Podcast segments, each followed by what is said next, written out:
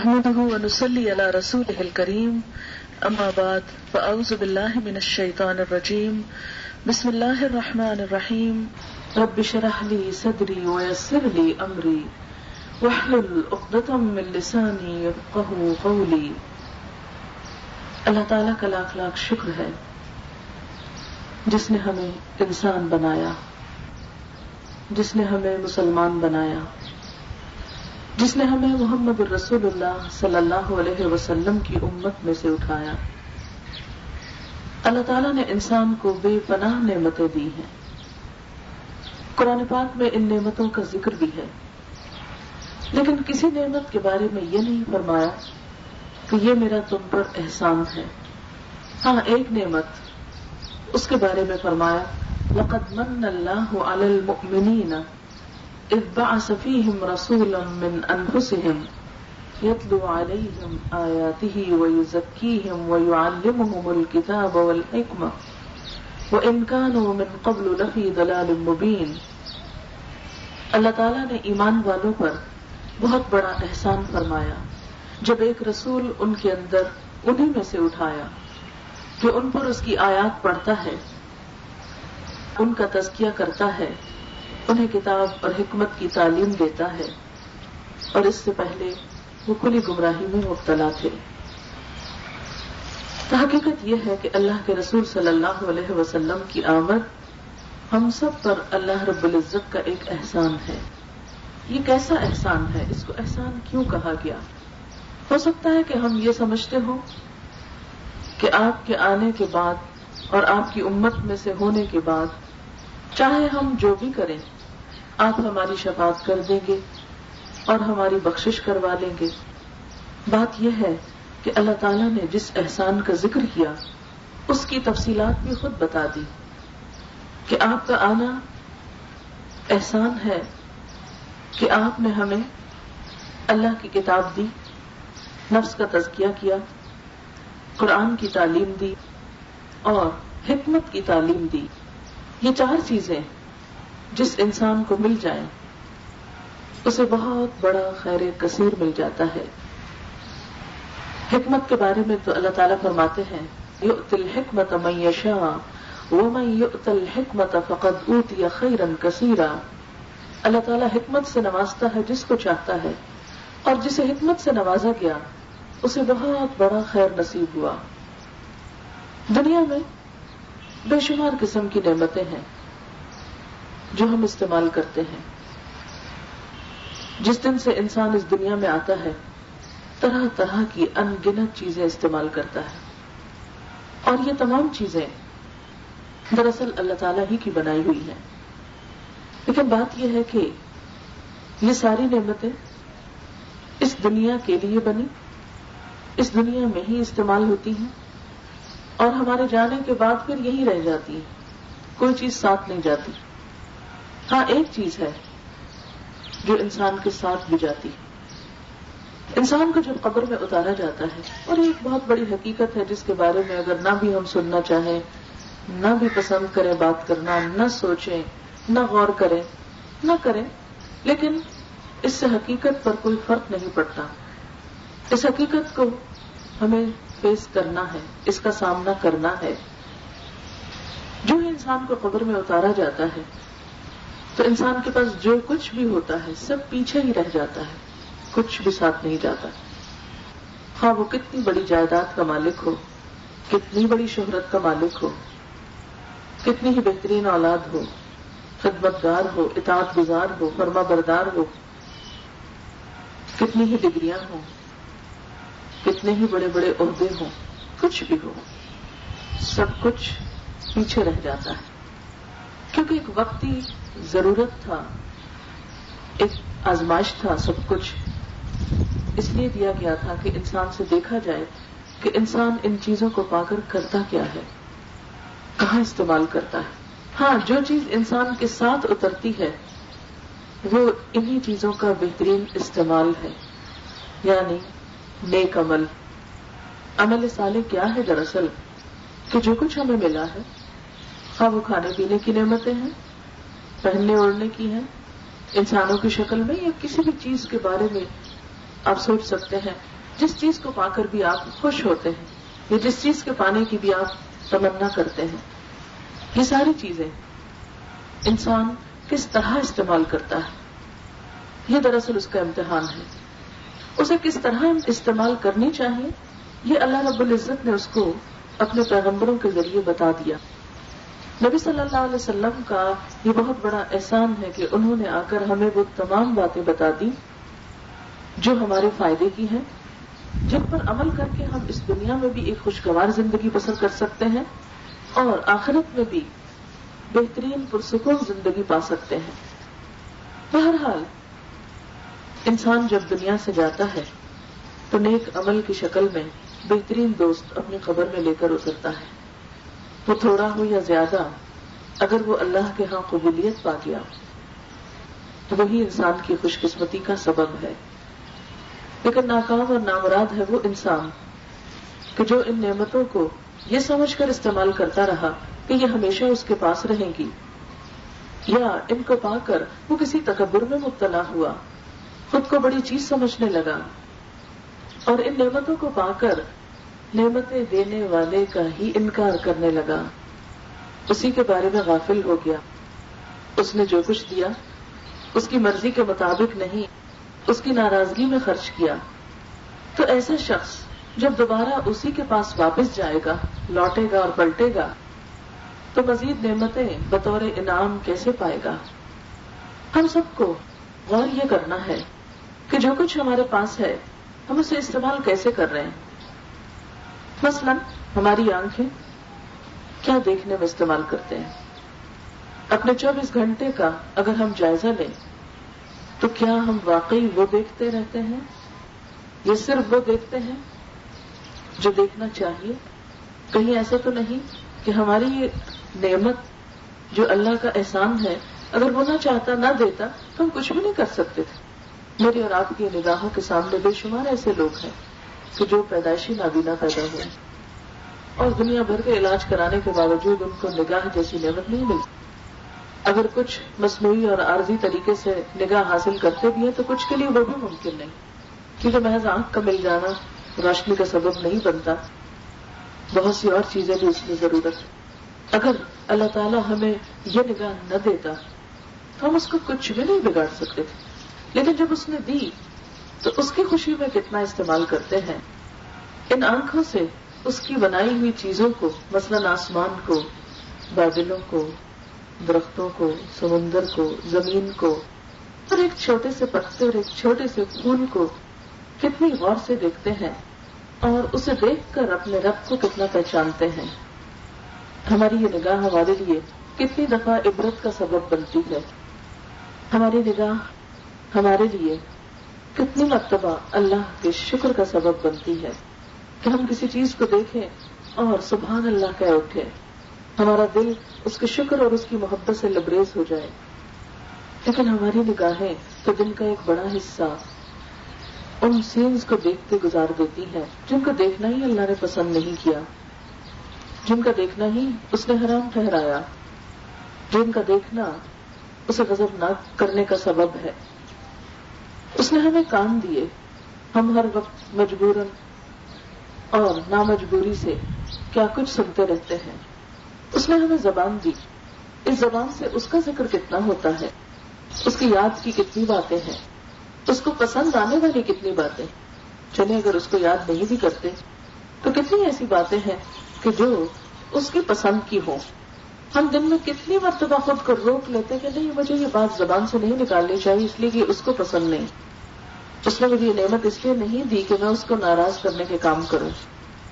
اس بات کو کچھ بھی آپ سمجھ سکتے ہیں کہ اگر آپ کسی کو کوئی چیز بطور تحفہ دیں بطور انعام دیں اور وہ اس کو آپ ہی کے خلاف استعمال کرے، کیسا لگے گا ہم کو؟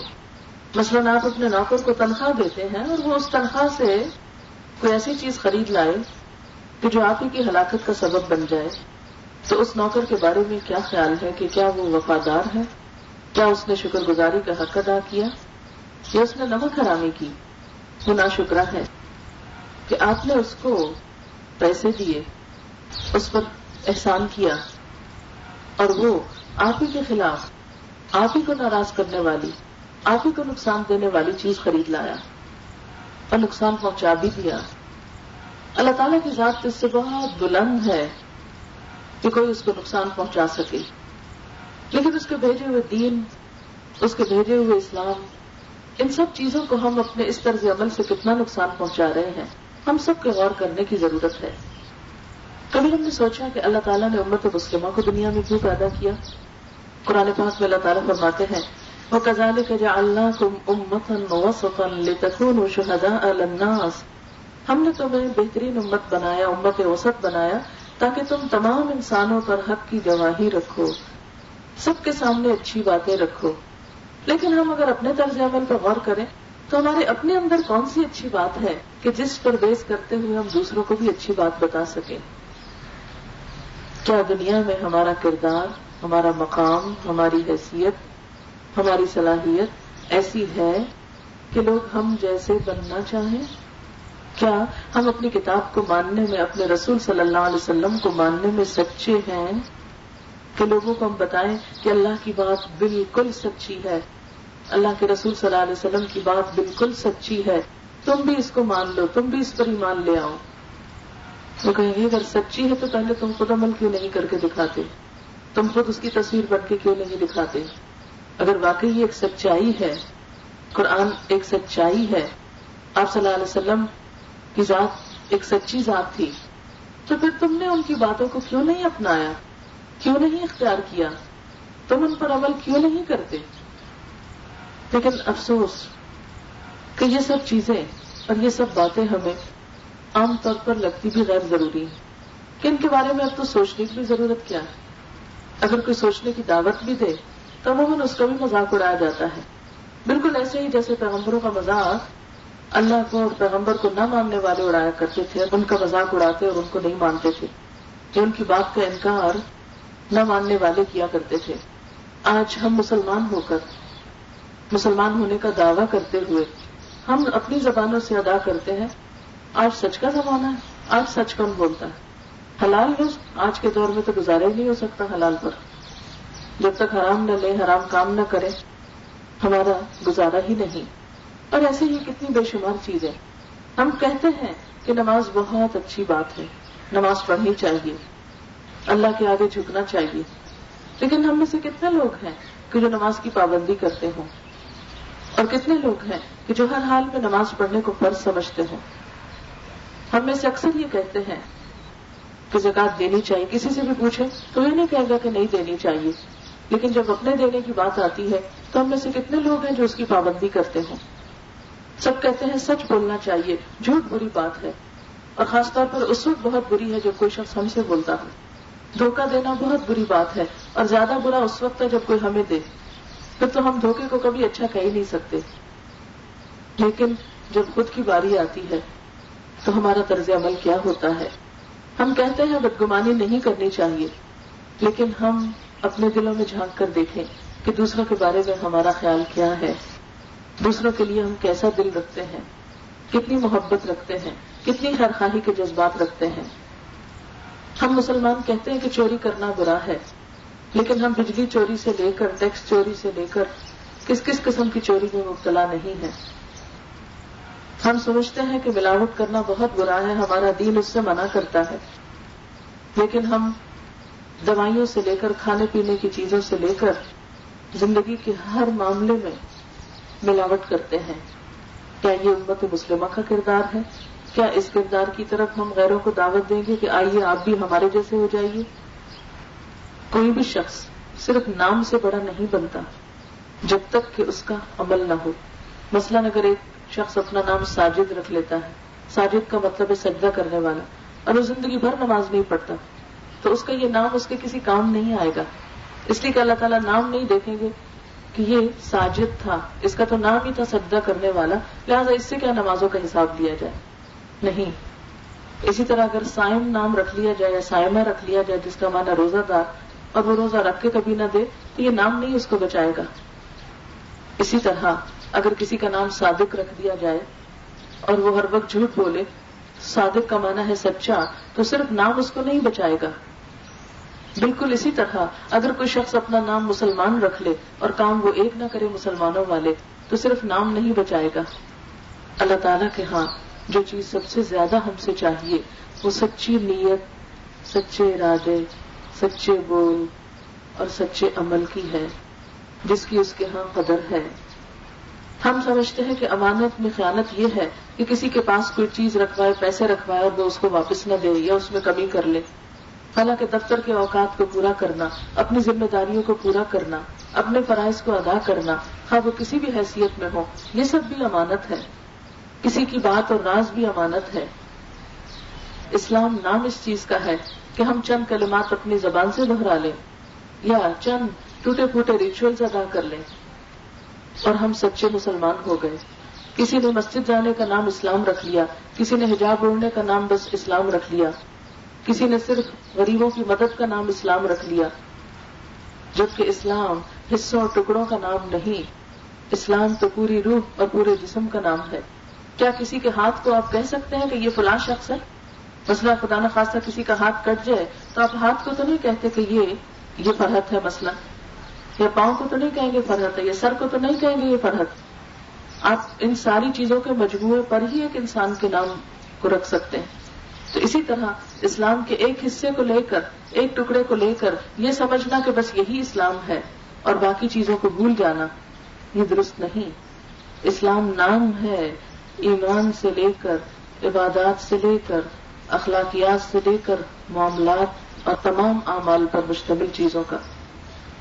اور چونکہ وہ سب کچھ اللہ تعالیٰ نے دیا ہے، لہذا ہر چیز پر عمل کرنا، جہاں جہاں اس کی ضرورت ہو، وہ ضروری ہے۔ صرف ایک پتا توڑ کے آپ اس کو درخت نہیں کہہ سکتے۔ وہ تو ایک حصہ ہے درخت کا۔ اسی طرح اگر ہم ایک کام کر لیتے ہیں اور باقی چھوڑ دیتے ہیں تو ہم یہ نہیں کہہ سکتے کہ ہم نے اپنا فرض پورا کر دیا اور ہم مسلمان ہو گئے۔ اللہ تعالیٰ اسی لیے قرآن پاک میں فرماتے ہیں، یا اے لوگوں جو ایمان لائے ہو، اسلام میں پورے کے پورے داخل ہو جاؤ۔ اس لیے کہ اگر انسان مثلا کسی گاڑی میں ایک پاؤں اوپر رکھے اور ایک نیچے رکھ لے تو نتیجہ کیا نکلے اگر گاڑی چل پڑے؟ اگر کسی سیڑھی میں ایک قدم اوپر اور ایک نیچے رکھے حالت کیا ہوگی؟ اسی طرح اسلام میں ایک قدم اسلام کے اندر اور ایک باہر، صرف حقوق اللہ ادا کرنے کو اسلام سمجھنا اور حقوق الباد سے غافل ہو جانا، یہ پورا اسلام نہیں ہے۔ یہ حقوق الباد کو بہت اہمیت دینا اور حقوق اللہ کو بالکل نگلیکٹ کر دینا۔ کہ اللہ کو نہیں اپنی عبادت کی ضرورت، بس بندوں کی خدمت ہی کافی ہے۔ نہیں، یہ کس نے تقسیم کی؟ اللہ تعالیٰ نے تو نہیں کی۔ یہ تو ہم نے اپنی عقل اور اپنی خواہش کے مطابق تقسیم کر لی۔ تو ان تمام چیزوں کے لیے حل کیا ہے؟ حل یہ ہے کہ ہم اسلام کو صحیح طور پر جاننے کی کوشش کریں۔ کسی بھی چیز کو جانے بغیر، کسی بھی چیز کو سمجھے بغیر، انسان اس چیز سے پوری طرح فائدہ نہیں اٹھا سکتا۔ مثلاً آپ کسی میوزیم میں جاتے ہیں۔ تو سب سے پہلے کیا دیکھتے ہیں؟ ایک گائیڈ دیکھتے ہیں یا میپ دیکھتے ہیں کہ اس کے کتنے فلورز ہیں، کتنے اس کے ڈپارٹمنٹس ہیں، کہاں، کس رستے سے جا کر کون سی چیز دیکھی جا سکتی ہے۔ اور اگر آپ اس میپ کو دیکھے بغیر ایسے ہی گھوم پھر کر آ جاتے ہیں، تو ہو سکتا ہے بہت سے پارٹس آپ مس کر جائیں۔ کسی بھی چیز کے بارے میں لا علمی انسان کے لیے نقصان دہ ہو سکتی ہے۔ مثال کے طور پر آپ کچھ خریدتے ہیں اور خریدنے میں اگر آپ کو یہ نہیں معلوم کہ کون سی چیز کتنے میں بکتی ہے اور اس سے سستی کہاں سے ملتی ہے، تو آپ دیکھیں گے کہ بسا اوقات آپ کی خریداری نقصان میں جائے گی۔ بزنس کرنے سے پہلے بزنس کرنے کا طریقہ آنا چاہیے، ورنہ آپ نے دیکھا ہوگا کہ بعض لوگ لاکھوں برباد کر بیٹھتے ہیں۔ کیونکہ ان کو پتہ ہی نہیں کہ کرنا کیا ہے۔ بعد میں پتہ چلتا ایسا نہیں، ایسا کرنا چاہیے تھا۔ تو جہالت انسان کو نقصان دیتی ہے۔ دنیا کے معاملات میں بھی جہالت نقصان دیتی ہے، لیکن دین کے معاملے میں یہ جہالت زیادہ نقصان دہ ہے۔ کیونکہ دین انسان کی آخرت سے متعلق ہے، ہمیشہ ہمیشہ کی زندگی سے متعلق۔ اب دیکھیے کہ ہم سب زندگی کا ایک سفر شروع کر چکے ہیں۔ اب اس میں سے کوئی باہر نہیں نکل سکتا۔ ہم یوں سمجھے کہ ہم ایک سفر کا آغاز کر چکے ہیں۔ مثلاً ایئرپورٹ میں جا کر اب باہر نہیں نکل سکتے۔ آپ کو اب آگے ہی جانا ہے۔ جہاز میں بیٹھ چکے ہیں تو جب تک جہاز لینڈ نہیں کرتا، آپ خود سے نکل نہیں سکتے۔ آپ کوشش بھی کریں تو وہ فائدہ مند نہ ہوگی۔ ہم سب اپنی زندگی کا ایک سفر شروع کر چکے ہیں۔ زندگی کا یہ سفر چار حصوں پر مشتمل ہے۔ ایک حصہ وہ تھا کہ جب ہمیں کچھ بھی شعور نہ تھا، جب ہم کچھ نہ تھے۔ اللہ تعالیٰ قرآن پاک میں فرماتے ہیں حل الانسان حین من الدهر لم يكن شيئا مذكورا؟ کیا انسان پر زمانے کا ایک لامت نہ ہی وقت ایسا نہیں گزرا جب وہ کچھ بھی قابل ذکر چیز نہ تھا، وہ کوئی چیز نہ تھا۔ لیکن ہم بہرحال موجود تھے، مگر ہمیں اس کا احساس نہیں۔ اس زندگی کو اللہ تعالیٰ موت سے تعبیر کرتے ہیں۔ کن تم امواتن، تم مردہ تھے کم اس نے تمہیں زندگی بخشی۔ اب ہم سب زندہ ہیں۔ ایک وقت آئے گا کہ پھر موت آ جائے گی۔ تم میومی تو کم پھر تم کو موت دے گا۔ لیکن صرف موت پر بات پوری نہیں ہوتی۔ فرمایا تم میوہی کم پھر تم کو زندہ کرے گا۔ گویا ہم کچھ نہ تھے، اب ہیں۔ پھر ایک وقت آئے گا کہ ہم اس حیثیت میں نہیں ہوں گے۔ لیکن یہ وقت بھی عارضی ہے۔ اس کے بعد پھر ایک وقت آئے گا کہ ہم سب دوبارہ زندہ ہوں گے۔ کامیاب انسان وہ ہوتا ہے کہ جو اپنے نتیجے کو سامنے رکھ کر کام شروع کرے۔ دنیا کے کامیاب ترین انسانوں کی زندگیوں کا جائزہ لیا گیا، مشاہدہ کیا گیا، سروے کیا گیا اسٹڈی کیا گیا، ان کو ریسرچ کی گئی۔ تو پتا چلا کہ ان کے اندر کچھ خاص قسم کی کوالٹیز ہوتی۔ اس میں سے چند کوالٹیز کو سلیکٹ کر لیا گیا۔ ان میں سے ایک یہ ہے کہ جتنے بھی کامیاب انسان گزرے ہیں، انہوں نے اپنے انجام کو، اپنے اینڈ کو سامنے رکھ کے بگننگ کی۔ اس کی یوں ہی مثال ہے کہ مثلا آپ کسی عمارت میں داخل ہو رہے ہیں۔ تو پہلے آپ یہ دیکھیں گے نکلنے کا راستہ کیا ہے۔ آپ گاڑی لے کے نکلے ہیں، کسی سڑک پہ مڑ رہے ہیں، آپ پہلے دیکھتے ہیں اس کے آگے جا سکتی گاڑی۔ اگر آپ دیکھتے ہیں آگے سے بند ہے سڑک، تو پھر بھی آپ چلے چلتے جاتے ہیں۔ اگر بند راستہ دیکھ کر کوئی چلتا چلا جائے، تو اس کو کیا کہا جائے گا؟ کہ وہ ناسمجھ انسان ہے۔ آگے رستے نہیں کدھر جا رہے ہو۔ اسی طرح جب آپ کھانے بیٹھتے ہیں، تو آپ ضرور سوچتے ہیں کہ اس کھانے سے کہیں مجھے الرجی تو نہیں ہو جائے گی، کہیں مجھے کوئی تکلیف تو نہیں پیدا ہو جائے گی۔ انجام کو سامنے رکھ کے کھاتے ہیں نا؟ ایسے تو نہیں، ایک شخص ڈائبیٹک ہے اور وہ میٹھا کھاتا چلا جائے، کھاتا چلا جائے۔ اگر کھاتا چلا جائے تو کیا ہوگا؟ آپ کو معلوم ہوگا کہ جو مختلف جانوروں کو بیماری ہو جاتی ہے، بعض انسانوں کو بھی ہو جاتی، کہ دماغ کے اندر ایک حصہ ہوتا ہے جو انسان کی بھوک، پیاس کو کنٹرول کرتا ہے۔ اگر اس کے فنکشن میں کچھ بھی خرابی آ جائے تو انسان کو بھوک کا احساس نہیں ہوتا۔ اسی طرح جب ہم کھا چکتے ہیں تو جب بھوک ختم ہوتی ہے تو دماغ سے ہی ایک انسٹرکشن ملتی ہے اور انسان اپنے ہاتھ روک لیتا ہے۔ اس بیماری کی شکل میں انسان کو پتہ ہی نہیں چلتا کہ اس کا پیٹ بھر چکا ہے۔ عموماً یہ جانوروں کو بیماری ہوتی ہے اور وہ کھاتے چلے جاتے ہیں، کھاتے چلے جاتے ہیں حتیٰ کہ کھا کھا کے مر جاتے ہیں۔ کیونکہ ان کو پتہ ہی نہیں کہ یہ کھانا ہمیں کتنا نقصان دے گا۔ تو بالکل اسی طرح جو شخص اپنے انجام کو سامنے نہ رکھ کے کام شروع کرتا ہے، وہ ناکام انسان ہے۔ مثلاً آپ دیکھیں کہ آپ سیڑھی چڑھ رہے ہیں۔ آپ کو یہ بھی پتا ہونا چاہیے کہ آپ اترنے کے قابل ہیں کہ نہیں۔ یہ نہیں کہ آپ سوچے کہ میں چڑھ سکتا ہوں اور چڑھ جائے۔ مثلا کوئی بوڑھا شخص کہ جو اتر نہ سکتا ہو، وہ چڑھتا چلا جائے، چڑھتا چلا جائے، جب اترنے کی باری آئے تو بے بس ہو کے بڑھ جائے۔ تو یہ اس نے اپنی ہلاکت کو دعوت دی۔ مثلاً آپ کی جیب میں پیسے اور آپ شاپنگ کرنے کے لیے جاتے ہیں تو کسی بھی جگہ سے کچھ خریدتے ہوئے پہلے دیکھتے کہ پیسے کتنے ہیں۔ یہ میں یہ خرید بھی سکتا ہوں نہیں انجام دیکھتے ہیں، پھر آپ سودا کرتے ہیں۔ پیسے آپ کی جیب میں دس روپے اور آپ سودا کر رہے ہیں ایک ہزار روپے کا، یہ حماقت کی بات ہوگی نا؟ کہ سودا کر کے گھنٹہ دکاندار سے ضائع کر کے کہ نہیں، اتنے کا نہیں، اتنے کا دے دو، یہ نکالو، وہ نکالو۔ اور جب پیسے دینے کی باری ہوتا تو یہ تو صرف دس روپے ہے میرے پاس۔ کس قدر شرمندگی ہوگی؟ دکاندار کیا کرے گا؟ اس شخص کا دماغ چلا ہوا ہے کہ جس نے گھنٹہ میرا اور اپنا برباد کیا، اتنی بحث کی اور نتیجہ کیا نکلا کہ صرف دس روپے تھے جیب میں۔ تو آپ چھوٹے سے چھوٹا کام اور بڑے سے بڑا کام جو دنیا میں کرتے ہیں۔ مثلاً آپ دیکھیں کہ آپ کھانا پکاتے ہیں، اسے کوکر بند کرتے ہیں تو آپ دیکھتے ہیں کہ کتنا پانی مجھے کتنے منٹ بعد اس کو آف کرنا ہوگا۔ اگر آپ کو نہیں پتا اور آپ انجام کے بارے میں یا تو لا علم ہے یا یہ کہ کیئر ہی نہیں کرتے، تو ہو سکتا ہے کہ آپ پہلے وقت سے اتار دیں۔ تو کھانا نہیں پکا ہوگا، ہو سکتا ہے کہ آپ اس کو بہت ڈیلے کر دیں اور وہ جل کے رات ہو جائے سب کچھ۔ ایسا کیوں ہوا؟ اس لیے ہوا کہ انجام سامنے نہیں تھا، اس کا احساس ہی نہیں تھا۔ اس کا پتہ ہی نہیں تھا کہ خرابی کس چیز سے ہو سکتی۔ مثلا یہ بجلی کا تار ہے، ہم اس کو اگر یہ ننگا ہو، ہاتھ نہیں لگاتے، کیوں؟ کیونکہ ہمیں انجام نظر آتا ہے۔ تو انجام سامنے رکھ کے ہم نے خود کو بچایا ہوا ہے نا؟ اور جس کو یہ نہیں پتا ہوتا کہ اس کا انجام موت ہے، وہ کیا کرتا ہے؟ ہم آ کر اس کو۔ ہاتھ لگا بیٹھتے پچھلے دنوں آپ نے سنا ہوگا کہ گندگی کی جو ڈھیر ہے، ان سے ایک افغانی بچے نے ایک ٹماٹر اٹھا کے کھا لیا، جسے چولہے مار دوا تھی اور وہ کھا کے وہیں ڈھیر ہو گیا، وہیں مر گیا۔ اس بیچارے کو یہ نہیں پتا تھا کہ یہ ٹماٹر کے اوپر لگا ہوا مسالہ نہیں ہے، یہ چوہے مار دوا ہے، جو انسانوں کو بھی مار سکتی اس کا کھانا ہی تھا کہ وہیں ختم ہو گیا۔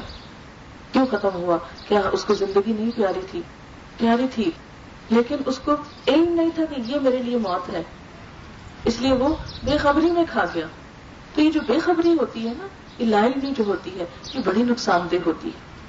اگر ہم اپنی آخرت کے بارے میں جانتے نہیں کہ کن چیزوں سے ہمارے اعمال میں نقصان ہو سکتا ہے، کون سی چیزیں ہمارے لیے ہلاکت ہو سکتی، کون سی چیزیں سزا کا سبب ہو سکتی ہیں، تو آپ دیکھیں گے کہ ہم بے خبر زندگی بسر کرتے جائیں گے اور جب موت کا فرشتہ آئے گا کا بکا رہ جائے گی یہ کیا ہم کیا سمجھتے تھے؟ اور یہ کیا نتیجہ نکلا کہ کیا سامنے آ گیا؟ ہم نے تو اس کی تیاری نہیں کی۔ بالکل ایسے ہی جیسے ایک طالب علم ایک کتاب پڑھتا رہتا پڑھتا رہتا اور این امتحان سے ایک گھنٹہ پہلے اس کو پتا چلتا ہے کہ جس کتاب سے تم نے تیاری کی ہے تو سلیبس کا حصہ ہی نہیں یہ تو تم کچھ اور ہی پڑھتے رہے۔ اور جب وہ پرچہ کھولتا ہے تو کچھ اور ہی لکھا ہوتا ہے۔ جو مثلاً ایک شخص انگریزی جانتا ہے فرینچ نہیں جانتا اور اس کو پرچہ فرینچ کا دے دیا جائے تو اس کو آسان پتا ہو جائے گی کہ یہ لکھا کیا میں اس کو جواب کیسے دوں؟ وہ تو دے ہی نہیں سکتا، میں پاس نہیں ہو سکتا، میری تو زندگی برباد ہو جائے گی۔ تو بات یہ ہے کہ ہر شخص کو اپنے انجام کا علم ہونا چاہیے، اس کا پتا ہونا چاہیے۔ اس کے بغیر سفر کا آغاز سوائے پریشانی کے کچھ نہیں۔ مثلاً آپ یہاں سے نکلتے ہیں، کسی کے گھر جانا آپ کو اور آپ ایڈریس لیے بغیر نکل جاتے اور آپ کبھی ایک سڑک پہ جاتے ہیں، کبھی دوسری پہ جاتے ہیں، پھر واپس آتے ہیں، پھر جاتے ہیں، پھر دائیں گھوم جاتے ہیں، پھر بائیں جاتے ہیں۔ ایک گھنٹہ بھر گھوم کے واپس آ جاتے ہیں۔ کیوں؟ اس لیے کہ آپ کو پتا ہی نہیں تھا آپ نے جانا کہاں۔ بعض اوقات ایڈریس بھول کے چلے جاتے ہیں نا گھر کہیں جانا ہوتا ہے تو گھر میں رہ جاتا ہے کیا ہوتا ہے؟ انسان کبھی اس سے پوچھتا ہے، وہ کہتا ہے ادھر چلے جا وہاں پہنچے تو کہتا نہیں، وہ تو پیچھے ہی رہ گیا، واپس جاؤ۔ کیونکہ انسان رستے میں سے جب پوچھتا ہے، لوگوں سے مختلف چیزیں، تو ہر ایک اپنی مرضی کی بات بتاتا ہے۔ اصلی بات نہیں بتاتا۔ ہو سکتا ہے کسی کا تکا چل جائے، نہیں چلا تو نقصان ہی نقصان۔ کتنا پیٹرول ضائع ہوا، کتنا وقت ضائع ہوا، کتنی تھکاوٹ ہوئی۔ اور جس کام کو آپ جا رہے تھے، وہ کام بھی نہیں ہوا۔ بعض اوقات کسی شادی کو اٹینڈ کرنے کو جاتے ہیں اور گھوم گما کے اس وقت پہنچتے ہیں کہ جب شادی ختم لوگ باہر نکل آپ اندر جا رہے ہوتے کس کا شرمندگی ہوتی پھر وہ جو ہم گلیوں میں خاص ہوتے رہے، گھنٹہ بھر، وہ اگر ہمیں صحیح ایڈریس معلوم ہوتا تو کہ بےزتی نہ ہوتی۔ تو بات یہ ہے کہ کوئی بھی چیز ہو اس کے بارے میں جب تک یہ پتا نہ ہو، اس کا نتیجہ کیا ہوگا؟ اس وقت تک اس میں ہاتھ نہیں ڈالنا چاہیے۔ اب زندگی میں تو ہم ہاتھ ڈال چکے ہیں۔ ہم دنیا میں آ چکے اب ہمیں نتیجے کا پتہ ہونا چاہیے۔ اسی لیے اسلام کی بنیادی تعلیمات جو ہیں، وہ بیس کرتی ہیں آخرت کے ایمان پر۔ کہ آخرت کو سامنے رکھ کے کام کرو۔ زبان کا استعمال آخرت کو سامنے رکھ کے کرو۔ کسی کے بارے میں بدگمانی آخرت کو سامنے رکھ کے کرو۔ کسی کے ساتھ اچھا سلوک کرنا یا برا کرنا ہے کسی پہ الزام تراشی کرنی ہے یا اس کو بدنام کرنا ہے، تو آخرت اپنی کو سامنے رکھ کے کرنا۔ کسی کا مال چرانا ہے، ذرا آخرت کو سامنے رکھ کے چرانا۔ اور اسی طرح اچھے کام بھی۔ کسی کی مدد کرنا ہے تو سامنے رکھ لو۔ بے خوف ہو کے کرو گی۔ دل کھول کے کرو گے اس لیے پتا ہے کہ اس کا مجھے فائدہ وہاں مل جائے گا۔ مجھ سے کچھ نہیں جاتا۔ کوئی نقصان نہیں۔ اگر نماز میں ایک گھنٹہ بھی لگ جاتا تو کوئی نقصان نہیں، اس لیے کہ میرا رب مجھ کو دیکھ رہا ہے، میں کیا کر رہی ہوں؟ اگر اس کو میری نماز پسند ہے تو میرا وقت ضائع نہیں ہو رہا۔ آپ غریبوں کے لیے بھاگ دوڑ کر رہے ہیں اپنے من پسند چیزیں ان پہ خرچ کر رہے ہیں جن سے آپ کو کسی شکریہ کا بھی نہیں، کوئی سلے کی توقع ہی نہیں، وہ دے سکتے ہی نہیں۔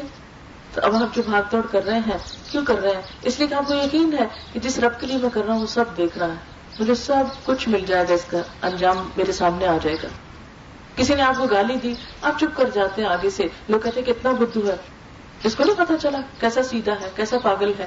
وہ فلاں اس کا مذاق اڑا رہا تھا اور وہ آگے سے چپ بیٹھا تھا۔ فلاں اس کو گالی دے رہا تھا، وہ چپ بیٹھا تھا۔ اس کو تو پتہ ہی نہیں چلتا۔ نہایت احمد نہیں احمد نہیں ہے۔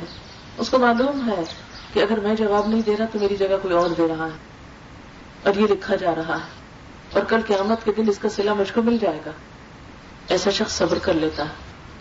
تو گویا جتنے بھی انسان کے اندر حقیقی معنوں میں اچھائیاں اور برائیاں، ان سب کی وجہ آخرت پر ایمان کا پختہ ہونا یا کمزور ہونا ہے۔ جس کا یقین جتنا پختہ ہوگا، جس کی بصیرت جتنی زیادہ ہوگی اس معاملے میں، اتنا ہی اس کا عمل خوبصورت ہوگا۔ آپ دیکھیں کہ جنت کو اللہ تعالیٰ نے پردے میں چھپا کے رکھا ہے۔ وہ کس کو نظر آتی ہے؟ اس کو نہیں جس کی آنکھیں ہیں، اس کو جس کی بصیرت جسے انسائٹ نصیب ہوئی، جس کو اندر کی روشنی ملی، اس کو جنت نظر آتی۔ ہے آپ نے دیکھو کہ بعض لوگ، یہ غیر کی بات نہیں کہ بعض لوگ چہرے پڑتے ہیں، بعض لوگ تحریریں پڑھتے ہیں، بعض لوگ چال سے اندازے لگاتے ہیں، یہ کس طرح لگا لیتے ہیں؟ ہر ایک کو تو نہیں پتا چلتا وہ سب۔ اس لیے کہ ان کی صرف بسارت ان کی بصیرت کام کر رہی ہوتی۔ اچھا عام طور پر بڑی عمر کے لوگوں کا تجربہ یہ بتا دیتا ہے کہ یہ ایسا ہی، ایسا نہیں ہوگا، ویسا ہوگا۔ تو بصیرت کام کر رہی ہوتی ہے نا۔ اس بصیرت کی وجہ سے وہ سامنے کے چیزوں کو نہیں، پیچھے کو بھی دیکھ لیتے ہیں۔ مثلاً آپ صلی اللہ علیہ وسلم فرماتے ہیں کہ میں نماز کی حالت میں اپنے پیچھے بھی دیکھ سکتا ہوں۔ اب آپ کو بہت عجیب بات لگے گی کیسے؟ اس لیے اللہ نے ان کو بصیرت دی تھی، ان کی طاقتیں اور ان کی قبتیں ہر لحاظ سے ہم سے زیادہ تھیں۔ ہم کسی فرشتے کو فیس نہیں کر سکتے سامنا نہیں کر سکتے۔ جبریل امین کو دیکھا آپ نے وہی کی شدت اتنی ہوتی تھی کہ آپ کے چہرے مبارک سے اس طرح پسینے کی لڑی لگ جاتی تھی نا کتنے ٹپکنے لگتے تھے جیسے کوئی پائپ کھل گیا اور ایک مرتبہ شاید حضرت زید بن ثابت تھے وہ بیٹھے ہوئے تھے تو آپ کی ٹانگ ان کی ٹانگ کے اوپر تھی۔ تو جب وہی نازل ہونا شروع، اتنا شدید بوجھ پڑا کہ وہ کہنے لگے، مجھے لگا میری ٹانگ ٹوٹ جائے گی۔ اتنا سخت بوجھ تھا، لیکن آپ یہ بوجھ برداشت کرتے تھے۔ تو آپ کے اندر قبتیں عام انسانوں کے مقابلے میں نسبتاً زیادہ تھی کیونکہ آپ پہ بوجھ زیادہ ڈالا گیا تھا۔ آپ پہ صرف خود اچھا بننے کی نہیں، امت کو اچھا بنانے کی ذمہ داری تھی بہرحال، اب آپ دیکھیں کہ کچھ لوگ بصیرت سے دیکھتے ہیں۔ جنت بھی ان کو نظر آتی ہے جن کے پاس بصیرت ہوتی جو صرف ظاہر میں کھو کے نہیں رہ جاتے، وہ ظاہر پرست نہیں ہوتے، وہ ظاہر کے رنگ سے متاثر نہیں ہوتے۔ انہیں پتا ہے کہ یہ پھول ہے، بہت خوبصورت ہے، لیکن یہ مرجھانے والا پھول ہے۔ مجھے جنت کا پھول چاہیے جو کبھی نہیں مرجھائے گا۔ کیونکہ جنت کے سبزی اور خوبصورتی کے بارے میں آتا ہے نا کہ وہ کبھی بھی ختم نہیں ایور گرین ہے وہ۔ ہم کوئی بھی چیز خریدتے ہیں تو ہم کہتے ہیں اچھا دیکھو کتنی پائیدار ہے، ہلا کے ٹکوڑ کے، اس کو اچھی طرح چیک کر کے دیکھتے ہیں کتنے دن چلے گی۔ رنگ ہو تو چیک کرتے ہیں کہ رنگ اڑ تو نہیں جائے گا، رنگ خراب تو نہیں ہو جائے گا، چمک مانگ تو نہیں پڑ جائے گی۔ ایک ایک چیز کو ٹکور ٹکور کے دیکھتے ہیں۔ لیکن اس پوری دنیا کو کبھی ہم نے ٹکور کے نہیں دیکھا۔ یہ کتنے دن چلے گی؟ کتنے دن کے لیے میرے پاس۔ کبھی نہیں چیک کیا اس کو۔ کبھی اس کی حالت حیثیت نہیں دیکھی۔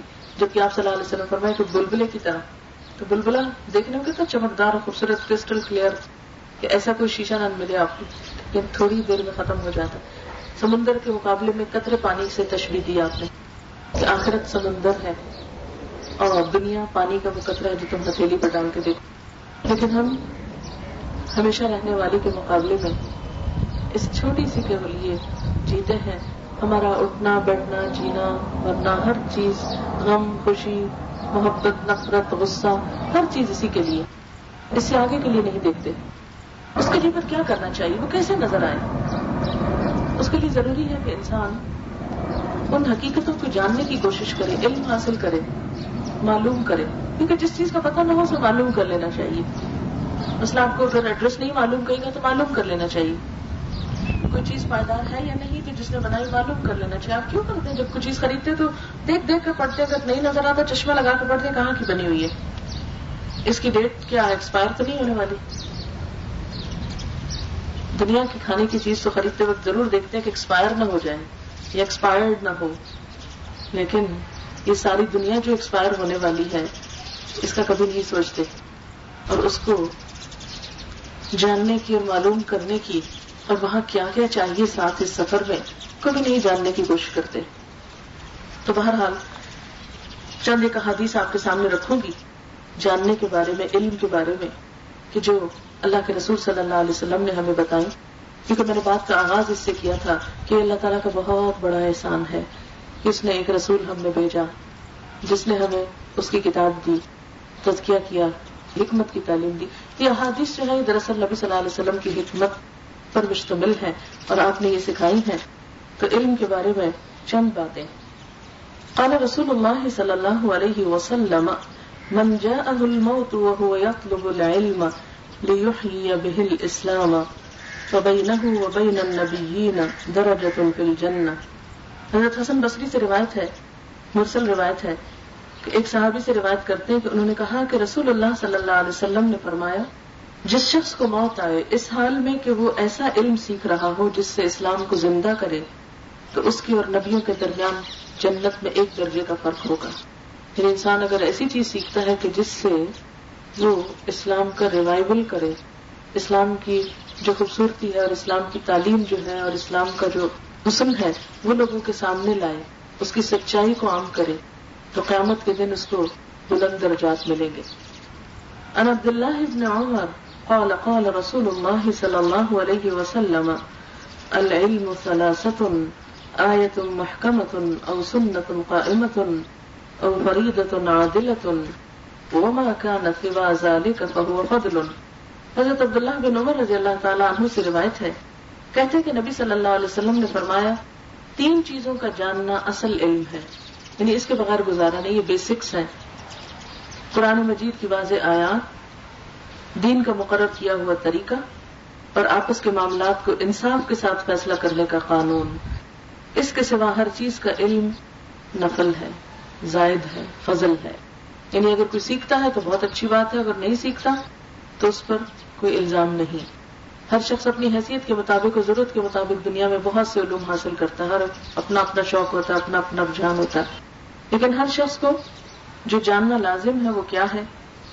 قرآن پاک کی ان آیات کا علم جو بالکل واضح ہے محکم آیات ہے جن کا مطلب بالکل واضح ہے، صاف ہے۔ کچھ متشابہ آیات ہوتی ہیں۔ تو ان کے بارے میں انسان جان نہیں سکتا۔ لیکن یہ کہ ان کو اللہ نے چونکہ نازل کیا، پڑھ لینا کافی ہے۔ پھر سنت القائمہ۔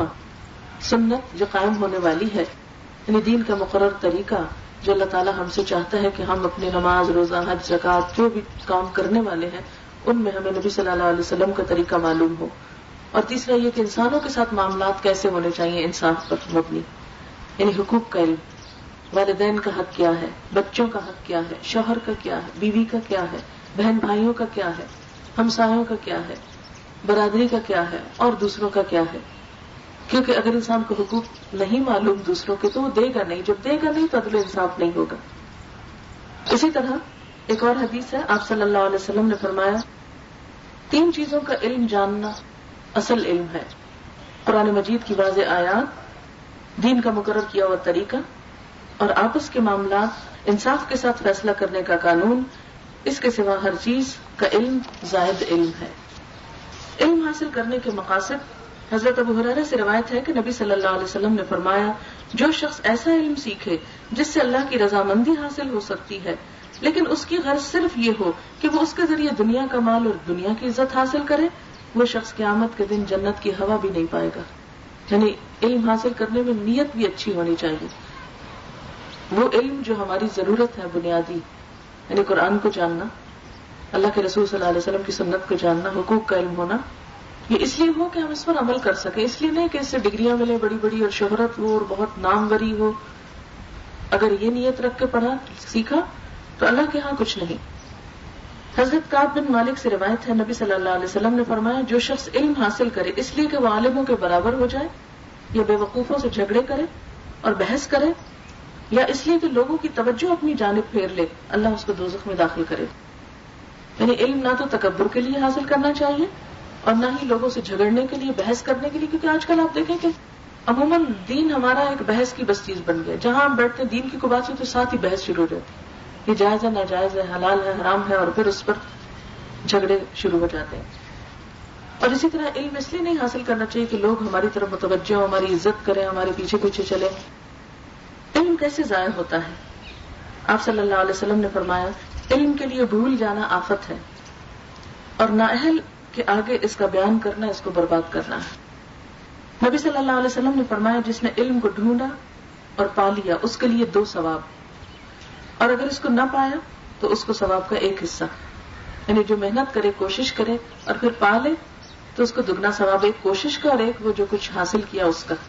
لیکن کوشش کے باوجود اگر اس کو مل نہیں رہا تو کوشش کا اجر اپنی جگہ ہے۔ نبی صلی اللہ علیہ وسلم نے فرمایا، ایک سمجھدار عالم شیطانوں پر ہزار عبادت گزار لوگوں سے زیادہ بھاری یعنی ہزار عبادت گزار ایک طرف اور ایک عالم ایک طرف۔ اس لیے کہ جب انسان عبادت کرتا ہے تو شیطان زیادہ حملہ آور ہوتا ہے اور انسان کو یہ معلوم نہیں ہوتا کہ اس کو اب کس طرح دور کرے، اس کے وسوسوں سے کیسے بچے اور اس کا مقابلہ کیسے کرے۔ لیکن علم ایک ہتھیار ہے، جس کے ذریعے اگر حقیقی روح اس کی نصیب ہو جائے، تو اللہ تعالیٰ شیطان کے مقابلے کی قربت عطا فرماتا ہے۔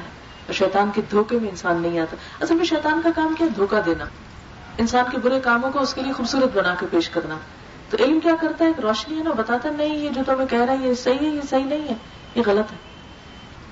حضرت عمر نے کہا اخبار سے پوچھا کہ علم والے کون ہیں؟ انہوں نے جواب دیا، علم والے وہ ہیں جو اپنے علم پر عمل کرتے ہیں۔ پھر آپ نے پوچھا کہ عالموں کے دلوں سے کون سی چیز علم کو نکال دیتی ہے؟ فرمایا، دنیا کا لالچ۔ جس شخص کے دل میں دنیا کا لالچ آ جائے، اس کے دل میں پھر حقیقی علم نہیں ٹھہر سکتا۔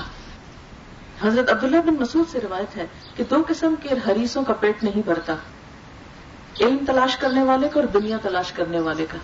یہ دونوں برابر نہیں۔ علم تلاش کرنے والے کو تو اللہ کی رضامندی دن بدن زیادہ نصیب ہوتی اور دنیا تلاش کرنے والا سرکشی اور نافرمانی میں بڑھتا جاتا ہے۔ اس کے بعد حضرت عبداللہ نے یہ آیت پڑھی۔ عربی عبارت ہے کل ان انسان استغنا۔ سچ مچ بات یہی ہے کہ انسان آپے سے باہر ہو جاتا ہے جب اپنے آپ کو مالدار دیکھتا ہے۔ اسی طرح آپ صلی اللہ علیہ وسلم نے فرمایا، طلب العلم فریضت اللہ کل مسلم۔ علم کا حاصل کرنا ہر مسلمان کا فرض ہے۔ امت مسلمہ کی ذمہ داری ہے کہ وہ علم حاصل کرے اور اس کے لیے میں وہی حدیث دوبارہ کوٹ کروں گی کہ زندگی تھوڑی ہے، علوم بہت ہے دنیا کے علوم میں ہم زندگی کا ایک بڑا حصہ لگا چکے ہیں، لیکن اس دنیا سے جانے سے قبل تین چیزوں کا علم حاصل کر لینا ضروری ہے۔ ایک تو قرآن پاک کی واضح آیات جو سمپل سمجھ میں آتی ہیں، نمبر دو نبی صلی اللہ علیہ وسلم کی سنت ہے، تیسرا ہے کہ حقوق کا علم، کہ جس سے زمین پر انصاف ہو، انسان کسی کا حق نہ مارے، کسی پہ ظلم نہ ڈھائے کسی پہ زیادتی نہ کرے۔ تو اللہ تعالیٰ سے دعا ہے کہ ہمیں عمل کی توفیق عطا فرمائے۔ آخر دعوانا الحمد للہ رب العالمین۔ دعا کر لیتے ہیں۔ سبحان اللہ والحمد للہ ولا الہ الا اللہ واللہ اکبر ولا حول ولا قوة الا باللہ العلی العظیم۔ اللهم صل على محمد وعلى آل محمد كما صليت على إبراهيم وعلى آل إبراهيم إنك حميد مجيد. اللهم بارك على محمد وعلى آل محمد كما باركت على إبراهيم وعلى آل إبراهيم إنك حميد مجيد. ربنا آتنا في الدنيا حسنة وفي الآخرة حسنة وقنا عذاب النار.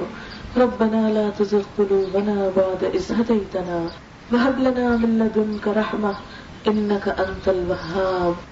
ربنا هب لنا من أزواجنا وذرياتنا قرة أعين واجعلنا للمتقين إماما. یا اللہ، جو کچھ ہم نے پڑھا ہے، جو کچھ ہم نے سنا ہے، تو اسے قبول فرما۔ یا اللہ، اس میں جو بات تیری مرضی کے مطابق ہو، ہم سب کو اس پر عمل کرنے کی توفیق دے۔ جو تیری مرضی کے خلاف ہوئی ہو، لا علمی میں، لا دانستگی میں، ہم سب کو اس سے دور کر دے اور ہمیں صحیح رستے کی ہدایت عطا فرما۔ یا اللہ، ہماری نیتوں کو اپنے لیے خالص کر لے۔ یا اللہ، ہماری گفتگو میں سے ہر خراب چیز کو دور کر دے۔ یا اللہ، ہمارے سینوں میں اپنی محبت پیدا کر دے۔ یا رب العالمین، ہمارے اعمال کو اپنی مرضی کے مطابق کر دے یا اللہ، ہمارے والدین پر اپنی رحمت فرما۔ اللہ، ہمارے بچوں کو، ہماری آنکھوں کی ٹھنڈک بنا۔ انہیں دنیا اور آخرت کی کامیابی عطا فرما۔ یا اللہ، تو ہم سب مسلمانوں کے درمیان باہم محبت پیدا کر دے۔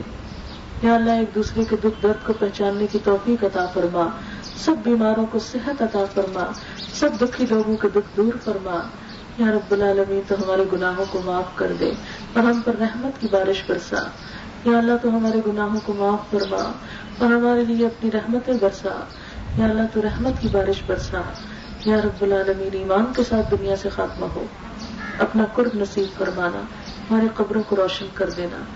یا اللہ، ہمارا حساب آسان کر دینا۔ ہمیں جنت الفردوس کے اعلیٰ درجات عطا فرمانا۔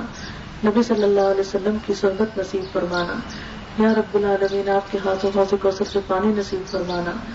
یا رب العالمین، دنیا اور آخرت میں سارے اور نیک لوگوں کی صحبت نصیب فرما۔ ربنا تقبل منا انك انت السميع العليم وتب علينا إنك أنت التواب الرحيم. وصلى الله تعالى على خير خلقه محمد وعلى آله وأصحابه وأهل بيته أجمعين. برحمتك يا رحم الراحمين. إلهي آمين. سبحانك اللهم وبحمدك نشهد أن لا إله إلا أنت. نستغفرك ونتوب إليك. والسلام عليكم ورحمة الله وبركاته.